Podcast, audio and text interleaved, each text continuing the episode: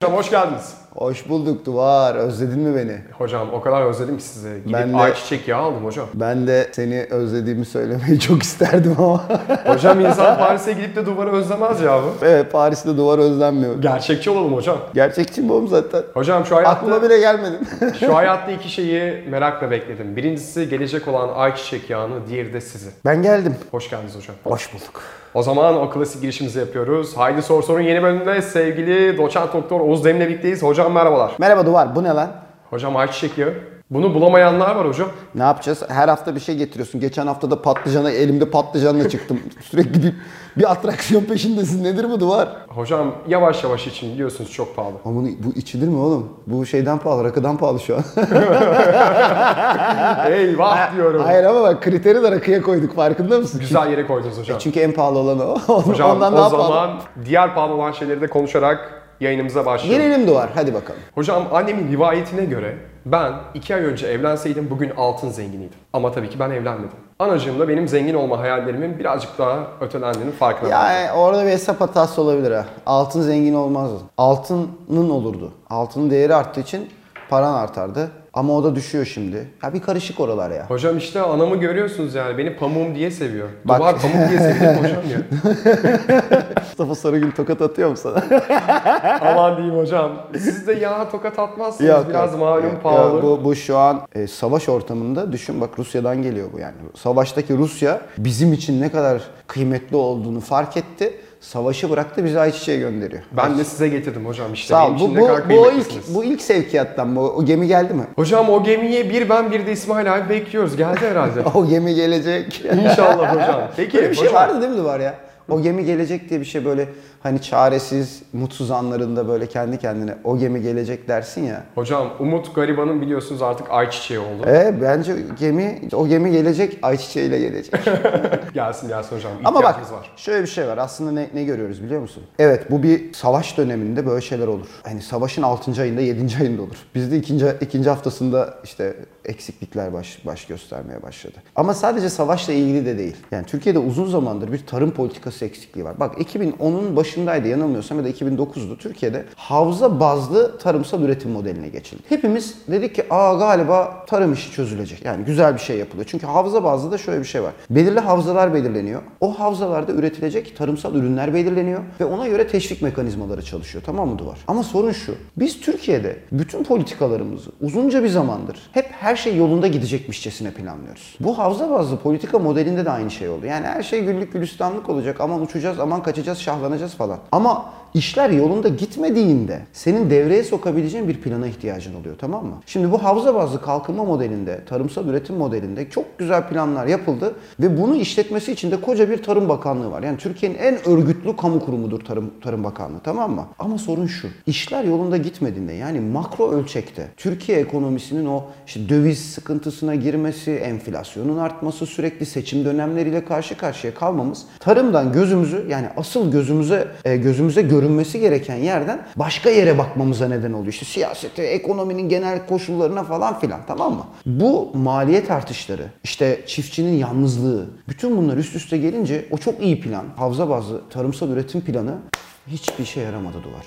Ve aradan geçen işte 10 yılın sonunda o modeli işletmediğinde sen bugün savaştaki Rusya'nın ayçiçeğine, savaştaki Ukrayna'nın buğdayına muhtaç kalıyorsun. Bir de biliyorsun istifa eden ya da ne, ne olduğu da belli Aff değil. Aff- affedilen, en nihayetinde affediliyorlar. İstifa etseler etmeseler de affediliyorlar. Affedilen Tarım Bakanımız şunu diyordu. Veririz parasını alırız. Ha ver parasını al şimdi hadi bakayım. Paran da yok. yani olmayınca ne vereceksin? Çünkü paranın değeri kayboldu. Sen adama Türk lirası veremiyorsun ki dolar istiyor. E bu bir kere pahalı hale getiriyor. İkincisi dünyada bazı malları belirli dönemlerde almak kolay değil. Bak şimdi Rusya'da, Ukrayna'da ellerindeki bu stratejik ürünü bak petrolden bahsetmiyoruz ha. Stratejik ürün diyorum farkındaysan bunu. Bu stratejik ürünü dünyaya satmıyorlar şu anda. Çünkü kendi ülkelerinde fiyatların artmasını istemiyorlar. Bütün dünyada fiyatlar artıyor. Ne yapmak gerekiyormuş yani duvar? Stratejik ürün deyince sadece aklına petrol ve doğalgaz gelmemesi gerekiyormuş. Gıda da en az enerji kadar önemli. Ve biz uzun yıllardır iyi niyetlerle başlatılan planları, programları siyasete kurban ettiğimiz için siyasetin gündelik gelişmelerini büyük büyük laflarına kurban ettiğimiz için sen bana bugün bak eskiden biz bununla güreş tutuyorduk böyle döküp döküp. Farkında Ey mısın? gidim ey. Ha sen şimdi burada gerçi ben tutmuyordum ya şimdi öyle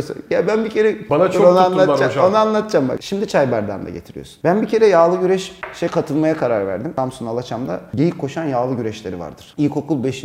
4. sınıfta öğrenciyim. Böyle ufacık bir şeyim tamam? Ben de güreşeceğim dedim yağlı güreş falan. Gittim abi. Benim kilom tutmadı beni güreştirmediler. Yağla ilişkim orada bir kopmuştu ama şimdi bak bugün ne kadar seviyorum. Hocam bunların hepsi sınıfsal ve affınızı istiyorum tarımdan. Bir başka meseleye geçeceğim Canım hocam. çiçek, canım ay çiçeği. Hocam peki Çok, se- e, çok sempatik değil mi o kadar tatlı ki. Zeytini de güzel bunun bak. Zeytinyağı da çok güzel. Zaten daha çok seviliyor. Ama biliyorsun biz şimdi kömür için zeytinliklerin de helak edilmesini kabul eden bir genelge yayınladı bakanlık. Yani bu bravo tabii yani aferin. Aslında o kömürü yiyemeyiz bak. Evet ısınırız mı ısınırız ısınmanın bir yolu bulunur. Bulunmalıdır da zaten ama bak kömür zeytinyağını var ya bulamazsın. Hocam bizim Ege'de bir söz vardır. Zeytinyağın öfkesi çoktur diye. Niye söylemişler oğlum öyle bir şey? öfkesi çoktur derler hocam. Ya o kadar sempatik bir şey niye öfke yüklüyorsunuz size geliler ne yapıyorsunuz birader? Hocam öfkelendirdiler insanları. Duvar. Anlıyorum ama bu işler öfkeyle değil. Sevgiyle çözülür biliyorsun. Ben böyle bir şeyden yani hani bir, bir hafta bir ülkeden Siz uzak. Paris'te miydiniz hocam? Geçen ben böyle hafta? bir, bir hafta ülkeden uzaklaştım ya. Biraz herhalde onun etkisi. Şanzelize'ye bakınca hocam bir Ee, sempatik ee, olmuş.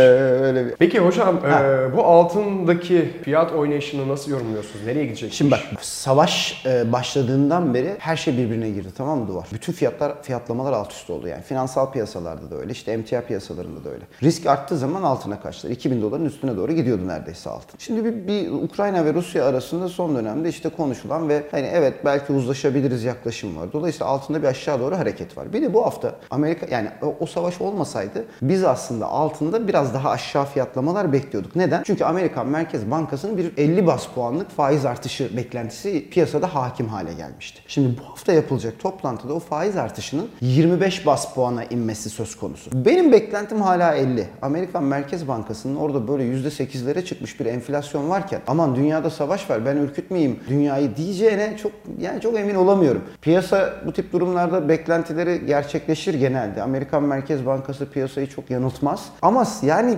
50 bas puan da olabilir. Çünkü enflasyon hala yüksek seyrediyor ve enflasyonun tek nedeni emtia fiyatlarındaki artış değil. Yani oradaki petrol meselesiyle sınırlı değil. E, talep de güçlü. Ücretler de artıyor. Dolayısıyla orada bir, bir talebi frenlemeye yönelik bir faiz artışı hamlesi gelebilir 50 bas puan olarak. Ha gelmeyebilir ama her ihtimalde altının üzerindeki etkisi bir miktar hem savaşın bitebileceğine ilişkin beklentiler hem de Amerika'daki bu faiz artışıyla beraber altında böyle bir geri çekilmeyle karşı karşıya kalabiliriz. Yatırım tavsiyesi değildir. Bu benim beklentim yani duvar. Bayılıyorum hocam. Yatırım tavsiyesi değildir cümlesinin kendisine bayılıyorum. Oğlum yatırım tavsiyesi bak be- benim zaten yatırım tavsiyesi verecek halim olsa burada seninle konuşacağım ama tamam mı? Bir plazanın bilmem kaçıncı katında godaman zengin abilerle konuşurdum. Bana Hocam- da getirisi yüksek hocam olurdu. siz Paris görmüş bir entelektüelsiniz Oğlum ben şu, şurada bir, bir çay bardağı ayçiçek yağına çalışan bir adamım. Yapma etme öyle şeyler. Hocam tekrar söylüyorum. Siz Paris görmüş bir entelektüelsiniz. Ya, hani şimdi birden koltukta. ya Ulan Paris görmüş entelektüel diyorsun hala ulan diyorum zaten farkındaysan duvar. İşte hocam yani Anadolu'nun ruhunu hala taşıyorsunuz Ya aslında. ben Paris'te mesela entelektüel olmak için gidilmez. Hani git, gitsen de hani onlar nerede onları arayarak geçer benim ömrüm yani. Ben bulamam onları. Ben en fazla işte Fransız devriminin oldu. Bastille oğlum burası. Burada devrim oldu falan diye böyle öyle gezen biriyim yani. Sen Evet. gidemezsin. Kur, kur 16'lara gelmişti biliyorsun. Şimdi Yani onu zor. soracağım hocam. Ben Evet. de ben de bak ben de gidemem aslında. Hep orta sınıfın zaten şu an yaşadığı sorun şu. Bizim hayatımızda belki de kendimizi bu ülkenin yurttaşı oldu, olmaktan dolayı mutlu hissettiğimiz, biraz zenginleştiğimiz bir dönem vardı. Şimdi bana diyecekler ki işte o dönem yüzünden bugün bu kadar krize giriyoruz. Haklısınız doğru. O gün bu kadar har vurup harman savurup Türk lirasını değerli hale getirdiğimiz için bu, bunlar oldu. Ama neden bir ülkede? Şunu da sor- sormak hakkımız yani. Neden bir ülkede zenginleşme kalıcı bir hale getirilebilecek politikalarla sürdürülmüyor da aradan geçten 3-4 sene sonra yine krize sokuluyor ülke. Asıl bana bunu söyleyene kadar biraz bunu düşünse insanlar iyi olacak. Hocam o zaman milyonların merakla beklediği soru sorayım. Milyonların. Peki. Evet. Haydi sor sor. Hocam ben gidebilecek miyim Fransa'ya? Ya tabii ki gideceksin. Erasmus Erasmus var hali. Hocam kur düşmeyecek mi? Dolar aldı başını gitti, euro Evet, oldu 16. Evet, evet. Şimdi kur korumalı mevduatta biliyorsun Aralık ayının 21'inde böyle bir e, icat çıktı ortaya ve bir miktar kurdaki hareketi durdurmuştu. Sonra savaşta 13.5'larda gezen dolar 15'lere tekrar yeri geldi. Şimdi yeniden 14.80'lerdeydi ben sabah çıkarken. Yani yeniden o 13.5'lara doğru çekilem, çekilmesinin önünde bazı engeller var. Bazı riskler var ya da daha aşağı gelmesin. Birincisi şu. Kur korumalı mevduatta genellikle 500 küsür milyar lira para var şu anda orada Türk lirası cinsinden. Buraya para yatıran insanlar genellikle bu paraları o ilk dönemlerde e, yatırdılar ve 3 aylık yatırdılar. Bireylerden bahsediyorum, şirketlerden değil. İlk 10 günde kur korumalı mevduata giden para 100 milyar lira. O günkü ortalama kur üzerinden bakar bakarsan 8 e, 8.3 milyar dolara da denk geliyor tamam mı? Yani 8.3 milyar dolar satın alacağına gitmiş parayı kur korumalı mevduata koymuş. 3 ay geçti şimdi ayın 20'si itibariyle 20'si ile 30 arasında Mart'ın sonunda o 3 ay tamamlanmış oluyor. Şimdi bu 8.3 milyar dolarlık ya da diğer taraftan dönüp bakıldığında bugünkü karşılığı 123 milyar TL olan. Çünkü bu insanlar dolar karşılığı para Hocam kazandılar. aman diyeyim rakamlara dikkat edin Yo, yo, biliyorsunuz. rakamlar önemli. Bakın burası çok önemli. Burası çok önemli. Bak şimdi söyleyeceğim. Burası çok önemli. Burası çok önemli. Eğer ki o para tamam mı? Ben Türk lirası kur korumalı mevduatta kalmak istemiyorum deyip bunun bir kısmı. Ben yeniden dövize dönmek istiyorum derse. Bunun bir nedeni var şu. Enflasyon %55 sen %23 kazanıyorsun. Tamam mı? İşte %30'a yakın enflasyon oldu ilk 3 ayda. Sen %23 kazanmışsın. Yani enflasyonun altında kalmış getirin. Ya ben kendimi garanti alayım, ben dolar alayım derlerse bu insanlar ciddi bir dolar talebiyle içeride karşı karşıya kalabiliriz ve döviz daha yukarı gidebilir. Öte taraftan Amerikan Merkez Bankası da faiz artıracak az önce konuştuğumuz gibi. Yani biz riskli dönemlerden geçiyoruz ve planımızı hep risksiz dönemlerden geçecekmiş gibi yapmışız. Az önce yine onu da söyledim. O yüzden biz sıkıntı yaşayabiliriz. İstemem. Sen yurt dışına git, ürünler ucuzlasın. Bunlar daha tercih. Ama bak bunu kalıcı hale getirmek gerek. Doğru politikalarla. Bir hesaba göre bugün bir yerde gördüm. Türkiye'de politika faizi yüzde kaç olmalı biliyor musun şu anda bu enflasyonist ortamda? Yüzde 78. Politika faizimiz kaç? Yüzde 14. Bu hafta yine Merkez Bankası'nın Perşembe günü toplantısı var. Ya şöyle bir dedikodu var Duvar. Dedikoduya bak ya. Dedikoduyla ekonomi yönetilir mi? İşte Merkez Bankası faiz arttırmak için izin bekliyormuş. Ama o Merkez Bankası'nın faiz arttırma kaç faiz arttıracak? Yani 14'ten 78'e. 60 puan faiz arttırmaz. Mümkün mü canım böyle bir şey? Mümkün değil. Ee, ama şöyle diyorlar işte bir faiz arttırırsa faiz arttırma niyeti olduğu ortaya çıkar. Piyasada bunu yer. Yani neyse gözlerimden çıkan şey aslında yemez. Çünkü piyasayı sen o kadar çok dövdün ki, o kadar çok bir şeyleri yedirdin ki. E şimdi adam diyecek ya 300'ü bir arttırdım bir 300 daha görelim ondan sonra. Bir 300 daha görelim ondan sonra. Piyasada yani affedersin de kurt bak piyasa kurdu kurt. Kurt diye bir şey var piyasa. Piyasa kurdu, kurdu denir değil mi? Ben hiç hükümet kurdu diye bir şey duymadım. Para politikası kurdu diye bir şey duymadım. Yani vardı Ellen Greenspan'ler falan vardı Amerika'da bizim Türkiye'de olmadı onlar. Dolayısıyla yemez piyasa Çok acil beni koruyan bir mevduata ihtiyacım var. Kur korumalı mevduat.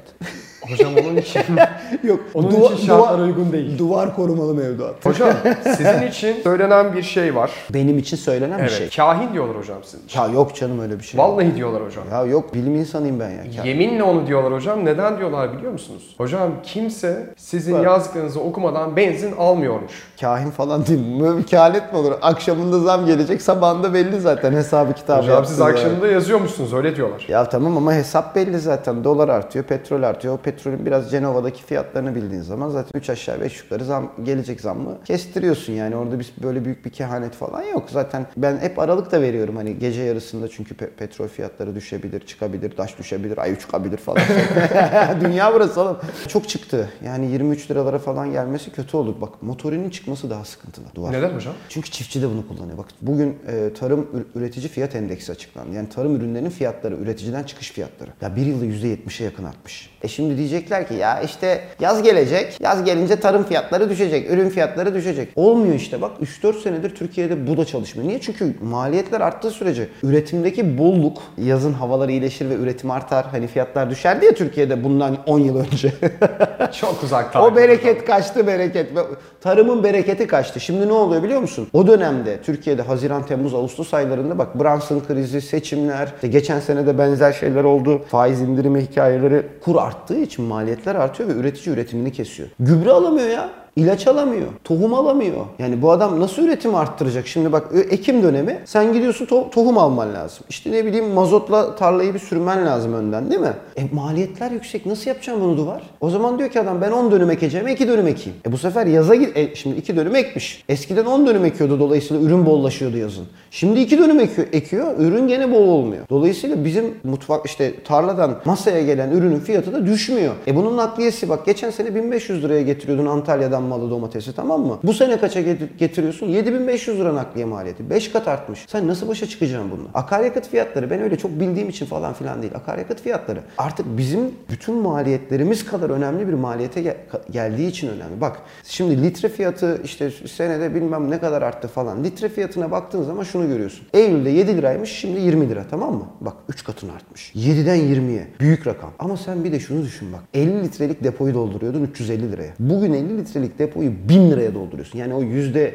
300 artış tamam gene aynı artış. Ama senin cebinden çıkan para 350 TL iken Şimdi 1000 lira çıkıyor. Anladın mı? Çıkabiliyorsa. Çok O da- korkutucu hocam. e tabii ki kötü bir şey. Yani korkutuculuğundan öte. Bak şimdi. Ya bu konuda hiç kimse bir şey söylemiyor. Zaten sorun da şu. Ülkede enflasyon kontrolden çıkmış. Fiyatlar kontrolden çıkmış. Bizim bütün bunlarla uğraşsın diye kurulmuş, 100 yıla yaklaşmış deneyimi olan bir merkez bankamız var. Orada bir seçtiğimiz e, hükümet var. Ya bizim daha iyi yaşamamız için orada e, maaş alan. Ya bak gerçekten başka bir şey söyleyeceğim. Hatta sadece bir maaş da değil. Kaç maaş aldıkları da bir soru işareti. Onu da geç. Bütün devletin imkanları zaten emirlerinde ve yedikleri içtikleri önü. Hayır kardeşim sen o zaman yani tamam bunu alıyorsan görevini yapacaksın. Yani bak herkeste böyle bir siyaset şeyi var. Strateji. Abi işte seçim yasası değişiyor. Bilmem kaç milletvekili. Ya kaç milletvekili olduğunda geç. Hükümet var. Seçilmiş hükümet. Gidecek. Bizim daha iyi yaşamamızı sağlayacak. Yani seçimini meçimini bilemem. Bir yıl vardır daha uzun vardır. Ben onun seçim hesaplarıyla da ilgili değilim. Niye biz biz hükümetin seçim hesaplarının içerisinde şu bir çay bardağı ayçiçeğinin kaç lira olduğunu dert ediyoruz ya. Hükümetin görevi bu değil. Ve bana şey yapmak değil. Bir sonraki seçimi garantileyecek seçim yasası. Ya seçim yasası kadar Allah aşkına bak bir yıldır konuşuyorlar. Geçtiğimiz sene Eylül ayından beri bu ülkede seçim yasası konuşuluyor. Geçtiğimiz Eylül ayında o seçim yasası ilk konuşulduğunda enflasyon %17 idi tamam mı? Bugün enflasyon %55. Hala seçim yasası konuşuyorlar. Meclise seçim yasası getiriyorlar. Sen hiç duydun mu? Bu ülkede üretim nasıl arttırılır ve fiyatlar nasıl düşürülür üzerine konuştuğunu meclisin. Hayır. Sen hiç duydun mu mecliste bu fiyatlar neden arttı? 600 tane milletvekiline para ödüyoruz. Maaş ödüyoruz kardeşim. Kusura bakma bak. işvereniz biz. O devlet denen şirketi şirket gibi yönetiyoruz ya. Onun ortakları biziz. Ve bu ortakların bu ülkede iyi yaşamasını sağlamaları lazım. Seçim yasasıymış. İyi gidin birbirinizi seçtirecek yasaları bulun. Seçelim biz sizi. Hayır abi mesele bu değil. Kimin seçildiğinden bir adım ilerisi artık. Ben bir çay bardağı ayçiçeğinin kaç lira olduğunu hesap eden, o ayçiçeği kıtlaşacak diye markete koşan insanların ülkesinde yaşıyoruz biz. Tekrar ediyorum ha. Herhangi bir malda kıtlık olacak diye bir olmaya da. Anladın mı? Hani bu bir yanlış söylem de olabilir. Böyle bir korku panik iyi de değil zaten. Ama bu ayçiçeğinin daha pahalı olacağından, bulunamayacağından korkarak markete koşanların ülkesi oldu bu ülke. Sokaklarında mutluluktan daha ziyade ayçiçeğini nereden ucuza alırım sohbetinin yapıldığı bir ülkeye dönüştü bu ülke. Ve bu siyasetçilerin suçu. Ya beni kızdırıyorlar ya. Neyse. Hocam. Oğlum ben Paris'ten gelmiştim ya. Böyle aa, gevşek gevşek gülüyordum, eğleniyordum. Ya beni gerdin duvar. Beni germeyin. Beni Bakın burası çok önemli hocam. Kitap. Ekonominin yeni kitabı. Çok önemli. Burası çok önemli. Bak, bak burası çok önemli. Anladın mı? Bunun dışında hiçbir şey çok önemli değil. Böyle anlat bak. Ne dedim sana? Geçen sefer de söyledim. Ben hatırlıyor musun? Savaşla ilgili de aynı şeyi söyledim. Böyle büyük büyük laflar, stratejiler eden insanların laflarına sıkıldım. Burası çok önemli. 2030'da Türkiye bilmem ne olacak. Abi ben 2022'de yaşıyorum. Tamam. Bana dediniz ki 2020 bundan 10 sene evvel burası çok önemli, burası çok önemli diyerekten bize şunu dediler. 2023'te dünyanın en büyük 10 ekonomisinden biri olacağız. Şimdi 2030'da olacakmışız. Tren gecikse isyan edersin. Uçak gecikse hava yoluna söylemediğin laf kalmaz. Bırak bunları otobüs gecikse şoförle kavga ediyorsun değil mi? Ya memleketin zenginliği gecikiyor sürekli. Adam da çıkıyor burası çok önemli diye kitap yazıyor. Abi senin için önemli olabilir tamam mı? 2030'da zengin olmak. Çok güzel, mükemmel. Biz de diyoruz uzun vadeli planlar yapın. Uzun vadeli. Ama o uzun vadenin bir gün gelmesini de istiyoruz be duvar. Ya bir günde o zenginlik hani mesela şey desinler. Olduk be. ilk 10 ekonomi içindeyiz. Zenginiz be falan desin. Hani 10 sene sonra bir kere de şunu duyalım mesela tamam mı? Hani burası çok önemli demesinler de o önemli şeyler sayesinde bugün artık Türkiye dünyanın en büyük 10 ekonomisinden biri desin. Ya bir günde bunu duyalım abi. Geliriniz artık 30 bin dolar desinler mesela. Hep şöyle diyorlar. Geliriniz bir gün 30 bin dolar olacak. Keynes'in bir sözü var tamam mı? Hepimiz uzun vadede ölüyüz. ben artık ben şey neydi? Ben artık ne, türkü söyle şey şiir yazmak değil şiir okumak istiyorum. Neydi ya? Ben artık şarkı söylemek Ha istiyorum. ben artık şarkı söylemek istiyorum abi. Bana bana sürekli besteyi güfte besteyi getiriyorsunuz, güftesi yok. Güfteyi getiriyorsunuz, bestesi yok. Şu şarkıyı bir tam yapın da dinleyelim ya. Hocam o zaman son soru. Hadi sor, yine sor. burada mıyız? Haftaya kesinlikle buradayız. Keşke Paris'te olsak hocam. Belli de olmaz. Sorular geliyor hocam. Haydi sor sor. Çok sağ olun hocam.